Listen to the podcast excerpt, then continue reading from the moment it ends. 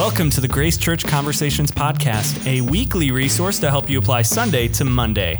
I'm Jared. And I'm Craig. Sir Craigenstein, how are you? Great. How are you doing, Jared? That's what I should start doing, is coming up with a new way of saying your name. That would be meaningful. You would feel that in your heart. I'm already, just the idea. Oh, man, that's funny. I'm good. Been a busy day. Good. It is good for work and everything, and so I'm thankful for God's provision. I'm also tired. Yes. So I will sleep well tonight. How was your day? Well, interesting. I had a near accident. Really? Yeah. I was working today and actually was typing some stuff up. I know this all sounds spontaneous, but the way this works is Jared texts and emails me questions on Monday night, and then sometime Tuesday I look at the questions and then we'll jot down an idea or so, mm-hmm. Jot down something as an answer. So I was jotting down some thoughts to talk about on the podcast when all of a sudden my water bottle got knocked over by me onto the keyboard of my computer. No. Now, my computer's here. It's working. Yeah, I see it. So, but water was on my keyboard, and I thought, well, I don't know. I kind of wiped it up, but then all of a sudden my screen started flickering, and I did what anyone at Grace Church does in a moment like that. I think the right answer is pray, but actually that's not what I did. I ran into Tim Payne's office and said, right. Tim, what do I do? Tim is all the sanity around here. He fixes all problems for all of us. And he has a lifetime contract at the church. He may not ever leave. But at any rate, so he kind of had an idea. Hey, let's just kind of blow a little air on it from a heater or something like that. So it worked. I put it in front of a space heater for about 10 minutes, and then boom, it popped on and it's working still. So, I mean, I don't know if that's the right thing to do or not, but it worked. So it was too big to put in rice. I think you put a phone in rice, right? Yeah, that's what I was thinking. Yeah. You don't put your laptop in rice. You'd have to get a pretty big pan to do that. Yeah, that's a lot of rice. That's a bucket of rice. Yes, indeed. So, anyway, so I almost, that would have been really sad. But other than that... it was a good day. Well, I'm glad that there's no irreparable damage. No. And I did pray later, by the way. That's good. But it just was a prayer of Thanksgiving. It wasn't my first impulse. My first impulse was, help me, Tim. Tim. Yeah. That's hilarious. Yeah. Cool. Well, this week we got quite a few questions. In fact, I think we got the most questions this week than we've ever gotten, right? So is that indicative of a growing, base of listeners? Well, you're going to say this, I think, but a number of the questions were very similar. So That's true. I think what it reveals is a major hole in the sermon. There was like an elephant in the room that I wasn't talking about. And a lot of people tapped into that and asked that. No, so, see what I think it is. Go ahead. Here's my theory. Okay. Is, the Spirit is working in our congregation to make us all more like Christ. And as we converge, there's kind of a convergence happening in unity and our like-mindedness. And so we ask similar questions because we're all getting closer to being like Christ. That is so encouraging. Wasn't that nice? That was a lot nicer than my explanation. It was a very spiritual thing. No, I think it was good. There was more questions. Also, we should mention we're back from a one-week hiatus. We didn't have a podcast last week, and I think perhaps there were some people thinking, they might be going away. I better get my question in. That's right. And so I think there was a little bit of that. That's funny. Yeah. No, we are here. We are here to stay for the foreseen future. Yeah, that's right. We're here to stay until we're not. Until we're gone. Cool. Well, let's go ahead and jump in. As a reminder, feel free during the sermon to text in your sermon-related question to 469-573-2920. And that's what this podcast is for, so we can talk about some of those things and follow up on Sunday. And so Sunday you talked through Matthew 6:19-34. Right. And so here are some of the questions. In fact, let's just go ahead and jump on the one that you noticed was pretty related. It's basically this. How should a Christian approach these verses speaking to the sermon of Jesus talking about not worrying? Hey, look at the fields. Look at how the birds of the air and the flowers are clothed. Are you not of more worth than them? Right. So don't worry. Don't worry. The Lord is going to provide. And so the person's asking, how should Christians approach these verses if they live in poverty or living in a third world country where starvation or nakedness aren't just a possibility, but a probability, you know? And then this same question was kind of asked in various ways. So another way that someone phrased it was, you know, we're told that God will provide for us. And I've seen God do that, but I'm just not sure what to think about Christians that have gone hungry. That you know, they aren't in the same context as I am. And even this person was thoughtful and kind of pulled out the example of Paul, you know, the Apostle Paul, where Paul is even talking about like, hey, I've had abundance and I've had absolutely nothing. Yeah. So I thought that was a thoughtful way of phrasing it. And then also, you know, it's easy to hear people critique Jesus' words about always having enough food in the same way that birds always have enough food, when we know that people around the world, they are going hungry. They don't have the clothes. They don't have shelter. And I thought it was especially thoughtful and contextual for this person to point out the fact that we're in Frisco. Yep. It's easy for us to think that, yeah, we'll get enough food. But we know that that's not the case for everyone. And so, this other person also kind of tacked on that they had recently met a Christian person who was going through suffering. Yeah.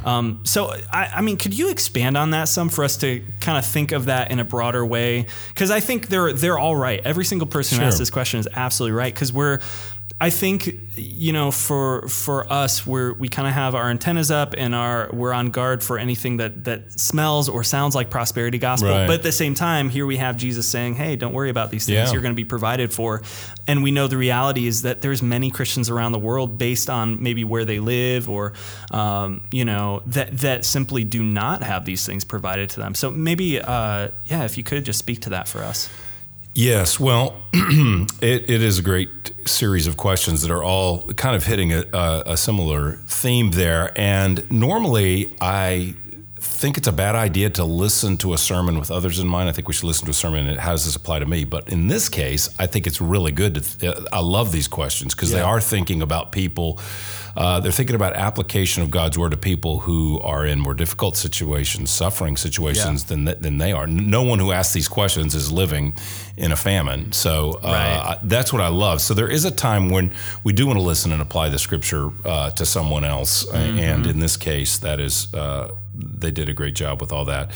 Well, I guess I feel a little bit uncomfortable sitting in, you know, kind of luxury and trying to address this to those who are poor at different parts of the world as we sit in the Grace Church podcast studios here on top of the world. You know, my first world problem's a wet laptop, you know, compared to other people in the world, because there are people who are suffering. There are Christians who have starved, who are starving. And I guess I'd say a few things about this. First of all, I do think the Sermon on the Mount applies to suffering people. I think it applies to people that are lacking even necessities. Mm-hmm. This doesn't say everything the Bible says about suffering. So Jesus isn't, one of the things that's difficult, we can't take a statement of Jesus and sort of universalize it because this isn't everything that's said about provision and need in all of the Bible. So obviously I'm going to take us to another scripture in a minute. I think there's other places to go. So it doesn't say everything that can be said about suffering with lack of food or lack of shelter or clothing. So that's the first thing I would say. I think we have to look at other scriptures. What would Jesus say? I don't know that this is what Jesus would say in case of famine. I think there's other verses that might apply. Yeah. I would say that he's speaking in a context. He's speaking to Galileans who do have access to resources. He's not speaking of people who live where there's no growth of crops or anything like that. So he's speaking to his disciples. And the context of the message is, it is to his disciples that he is preparing them because he's going to send them out and say, don't take a lot of provision with you. You're going to depend on others. Whatever God provides through others, that's what you'll have. So he's speaking to people that are going to be sent on mission in a locale who do have access to resources, at least through other people providing for them. I would say that the Sermon on the Mount does apply because of a couple things. One would be, think about the prayer for daily bread. Those who are in, and I'm just using the word famine, people that don't have any access to food often could be in a famine context. The prayer for daily bread is a very real one that feels a lot more real than what we're praying. Lord, I'm acknowledging you are my very source. So first of all, in the context of the Sermon on the Mount overall, I think the looking to the Lord for our daily needs is most appropriate, whether you have an abundance or whether you have very little. little. So first of all, that is universal. I think also what's universal is everyone is called to lean on the Lord and not worry. Yeah. So, and how do I say this sitting here? You know, I feel, again, this is embarrassing, but the reality is the person who lacks is called to trust the Lord just like anyone else and lean on the Lord and not worry. That's part of what the point is. Worry won't do any good. Worry won't produce food. Jesus said it won't add an hour to your life. God determines the length of your days. We're called to be responsible and do what we can, but our lives are in his hands. So that's really the purpose of the passage ultimately, is to say our lives are in his hands, therefore we don't worry. It's not a promise that there'll be no trouble. Yeah. As a matter of fact, it guarantees trouble. Verse 34, therefore do not be anxious about tomorrow. Tomorrow will be anxious for itself. Sufficient for the day is its own trouble. There's trouble today and there will be trouble tomorrow and there'll be grace for each day. So it's a call not to worry because God is a father and God is good and God provides. But it's not a statement that there'll be no suffering or else there wouldn't be this promise of trouble in there as well.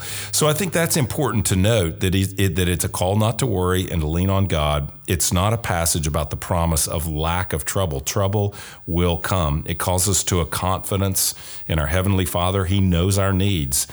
And I think the ultimate promise of the passage is just that there is a Father who sustains birds. He knows your needs and cares for you. He certainly will care for you, even in suffering. So there's no text of Scripture that guarantees in this life we will not get sick, we will not lack finances, our home will not be robbed, a loved one will not die. Yeah. We will not be insulted or rejected. There's no scripture that says this won't happen. There's no scripture in the Bible that says any suffering that happens to anyone won't happen to you potentially as a Christian. The only promise of the Bible is that God will be with us, care for us, love us, provide for us, and that we have the hope of a future when there will be no suffering. Yeah. So I think to say, hey, well, how does this apply? Because he's saying everybody gets food all the time. I think he's saying trust him, he provides. But there are times in a fallen world that people die from a lack of food. So I don't think we can absolutize that as a command. What we can absolutize though is the love of God, and that never changes. Yeah. So it doesn't promise no suffering or no hunger ever, but it does promise God's love. And I think it's interesting. Romans 8, I think, is a great passage here, because in Romans 8, Paul identifies the two things Jesus is talking about here and says these can happen, and if they happen, God loves you still. So it says, Romans 8:31, what shall we say to these things? If God is for us, who can be against us? He who did not spare his own son, so I read this Sunday, but gave him up for us all, how will he not also along with him graciously give us all things? Now, I didn't read what comes after that. A couple verses later, it says, who shall separate us from the love of Christ? Shall tribulation, or distress, or persecution, or famine, or nakedness, or danger, or sword? For it's written, for your sake we're being killed all the day long. We are regarded as sheep to be slaughtered.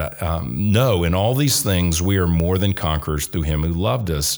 For I'm sure that neither death, nor life, nor angels, nor rulers, nor things present, nor things to come, nor powers, nor height, nor depth, nor anything else in all creation will be able to separate us from the love of God. So in this passage, it is implied that peril is coming, danger is coming. For your sake, we're being killed all day long. God loves you and has a wonderful plan for your life. It doesn't sound like that. Yeah. It sounds like there's a lot of suffering going on in this life. Yeah. But he says, even if there's famine or nakedness, that's interesting.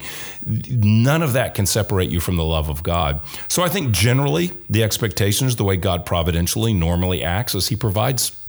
Any food we have is absolutely provided for him, and he normally does that. But there are times when, for any number of reasons, it could be famine.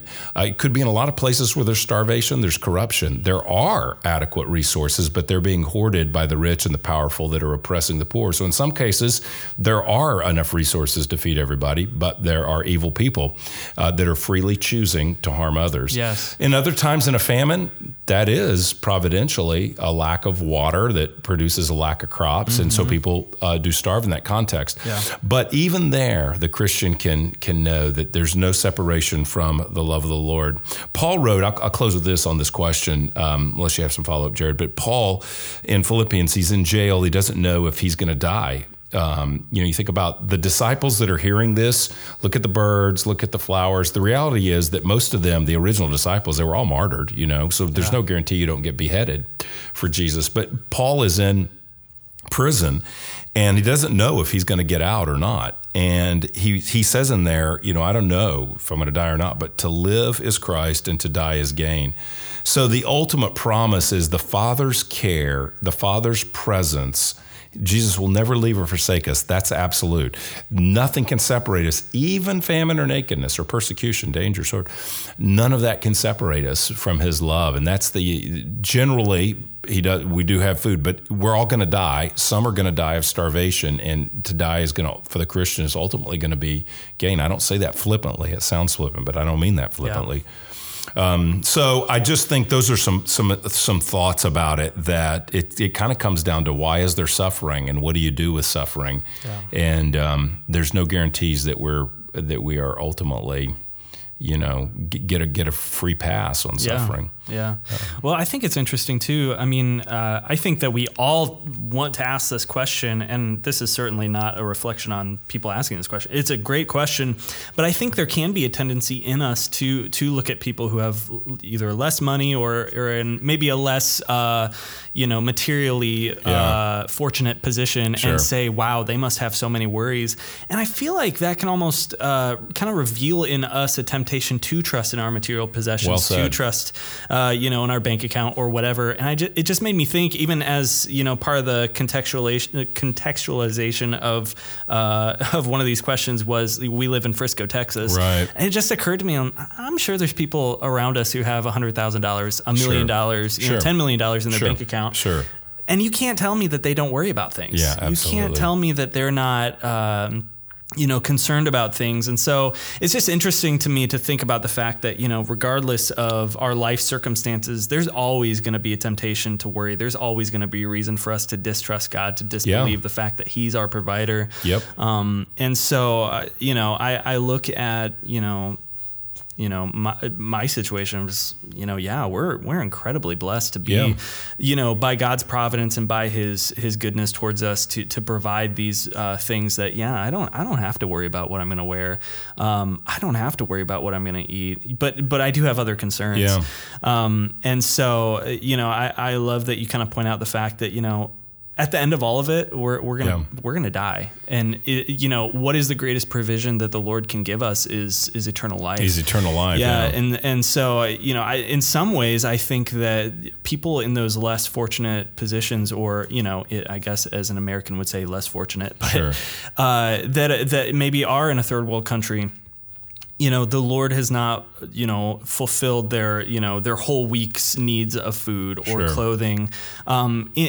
But it makes me wonder, in what ways do they have a greater realized sense of dependence on God than I yes, do? Mm-hmm. Is that a gift to them? Do they recognize that? Yeah, that's true. And the joy that comes with that. Yeah. I mean, I'm not a world traveler, but I have traveled and been in context with around serving folks who are, certainly of little means and very poor. I've never been in a place where people are actually dying of starvation, where I've observed that. But I have been in places where people are very, very poor.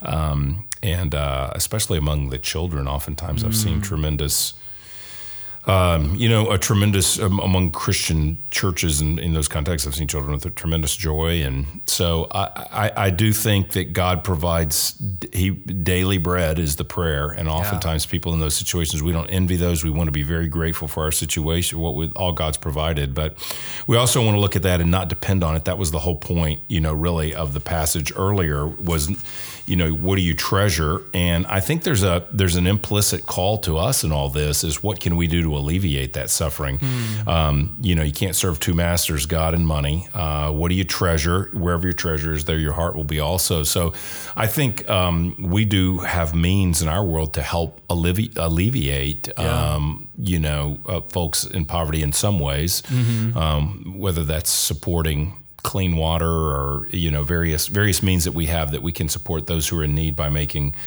donations with our wealth, from the surplus we have. We can use that for others in need. So I think that's a lesson here as well. Yeah. But I love the line of questioning, and I guess I'd say after all that rather verbose answer. It's not easy, and it's not easy to answer questions that have to do with suffering ever, because you can't ever answer the why of suffering. All you can really do is affirm truths of Scripture. Nothing will separate you from your love. He is a Father. He will never leave you nor forsake you. He will use all of your suffering for the believer to conform you to His image. He'll use it for your good, to live as Christ, die as gain. You can affirm these various statements of Scripture, but that's about all you can do. Yeah. You can't explain why. So that's for sure. Well, thank you for kind of expounding on that for us and helping to answer that important question. Next one, we have this. I thought this was a really interesting one. I have heard Matthew 6:27 translated, "And who by worrying can add a single inch to his height?" Having studied the passage, do you think this is a fair translation? And if so, how does it add to our understanding of what Jesus is saying here? That's really interesting. It is. It is really interesting. And if you look in the footnote of the ESV, what this questioner is saying is absolutely true. Verse... the footnote in the ESV says, well, let me read what it says. The ESV actually says, it's verse 27, right? "And which of you being anxious can add a single hour to his span of life?" The footnote says a single cubit, or a single cubit to his stature. A cubit was about 18 inches, it says. So, who can add height by worrying? I don't know, but there was a lot of people trying out for middle school basketball that were worrying about their height and hoping that overnight they could gain a little bit. This is what it says. It more literally does speak of who can add a cubit to their span. So, what does this mean? Span, the word span, it can be used in two ways in Greek, just like it can in English. So the ESV translates this, who can add, by anxious can add a single hour to his span of life. But span can also be a distance, like a wingspan is measured, someone's wingspan is measured, or a plane's wingspan or a person's span, I guess, is measured in... that's a distance. So it can be, but a lifespan is time. So it could be distance or time, either one. Yeah. So because of the context, most translators think this is figurative, and he's not meaning who can add 18 inches their height. First of all, because it says cubit. So first of all, nobody really probably wants to add 18 inches to their height. It seems like a really quite a bit. So who could end up being 7 foot tall or whatever it is, given the fact it's a large distance, it probably does. It's a big number. It probably doesn't mean to your span, your height. Also, because the context isn't about being a little taller. Who's worried about being a little taller? The context is survival. So it's food and this sort of thing. So, God's going to provide you. He's going to give you food. He's going to give you clothing. God will provide for you. And by the way, worrying, you can't make yourself taller. Yeah. That doesn't make as much sense as God's going to provide food. And by worrying, you can't add an hour to your lifespan. Yeah. So it just contextually means, so since span can be both, most commentators would say the cubit measurement is figurative. Who can add, who can add to your lifespan. Yeah. So I think the ESV translation is good, but the questioner is right that it's more literally who can add 18 inches to their height. So the point is, your lifespan is in God's hand. You can't add to your lifespan by worrying. So they're just translated as a figure of speech. Really interesting. Cool. Well, thank you for that. And then let's go on to this last one. Why would God create us in such a way as to worry? If He controls all things and cares and provides, as your sermon stated, why would we have to worry? Even after the fall, wouldn't He take away the worry from our life? Boy, that's a good question, and again, I'm going to probably plead a little bit like I can't answer whenever it kind of goes to why does God do this or that. It's a little bit like the why suffering, right? Yeah. But I think there's some indicators. Why would God create us in such a way as we could worry? Why didn't He just remove that from us since He provides for us? It's a great question. I think the part of the answer is we are created as worshipers, and we're created as those who are meant to express love and devotion to God, to worship Him, to follow Him with our lives. But God gives us the ability to worship him or to turn from him, to turn to suppress our knowledge of him, to ignore him, to deny him. And so we are going to worship. He's given us freedom, and we can worship him or we can turn to an idol. And that's the context of this passage. Where's your treasure? Where are you trusting? Where are you hoping in? You can't serve God and mammon, which means the thing trusted. So you cannot serve God and money. Where are you putting your trust?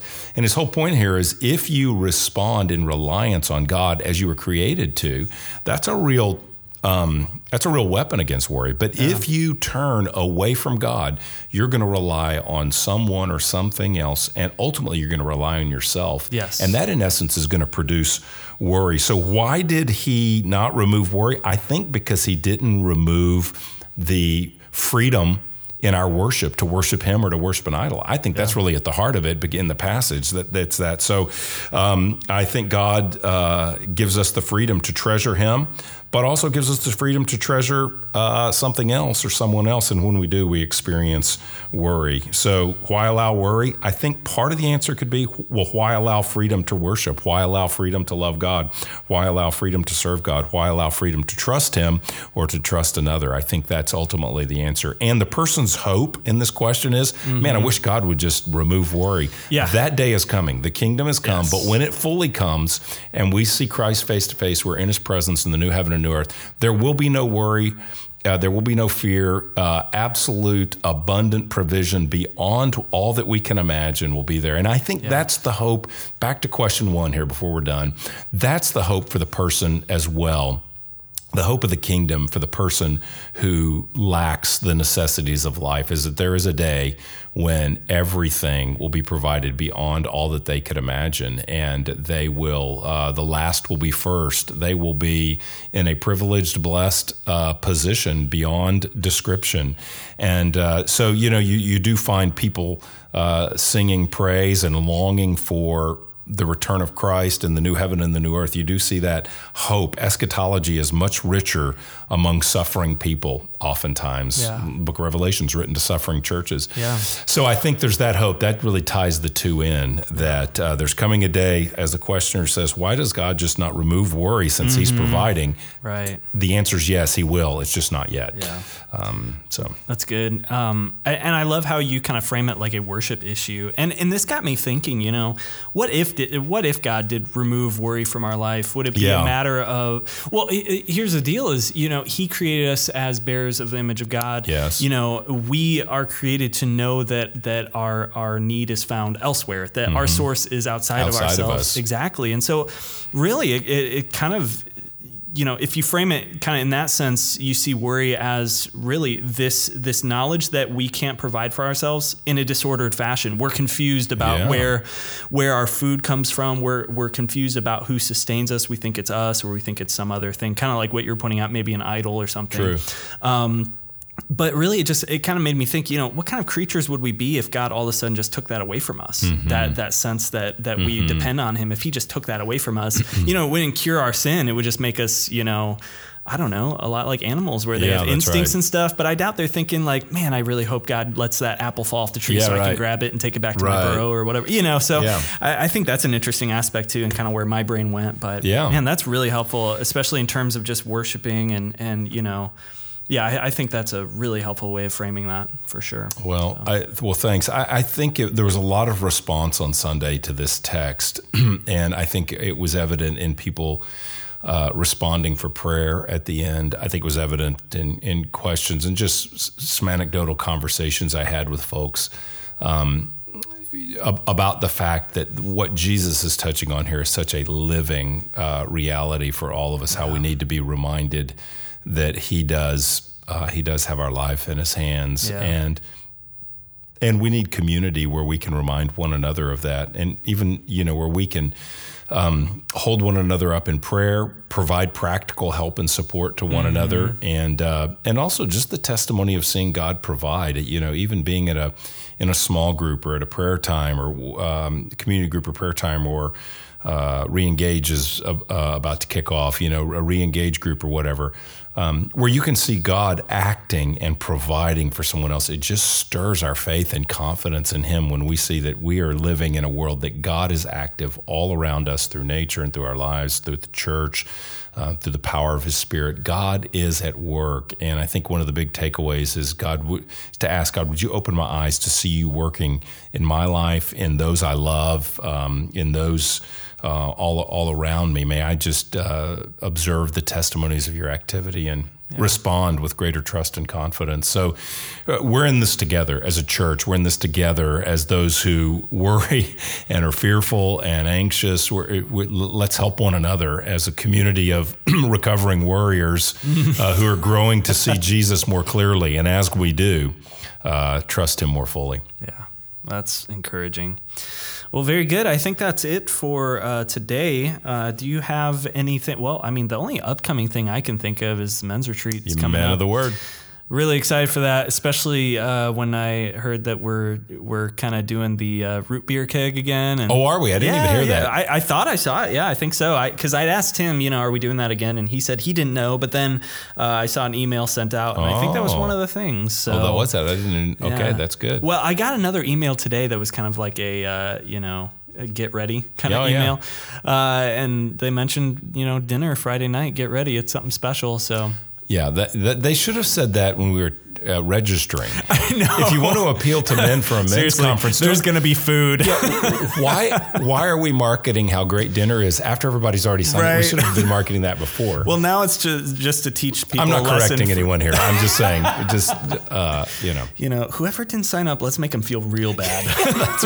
Exactly. Hope you learn your lesson. Yeah, we're eating some kind of carnivorous meal, and it'll be great, I'm sure. Yeah. Were you at the men's retreat we did? I can't remember last time. When we were out in the boonies? Yeah, that was great. We grilled our own steaks. Do you remember? Yes. We went out there and there was a fire and grilled your delicious own steak. Yeah, that was my first time seeing a tarantula in Texas. Oh, was it? Yeah, it was. It was great. Did you grill it? No. It was a little late. It was the next day. Someone videoed that. Yeah, I remember that. Yeah. I think Fred was taking some pictures of it.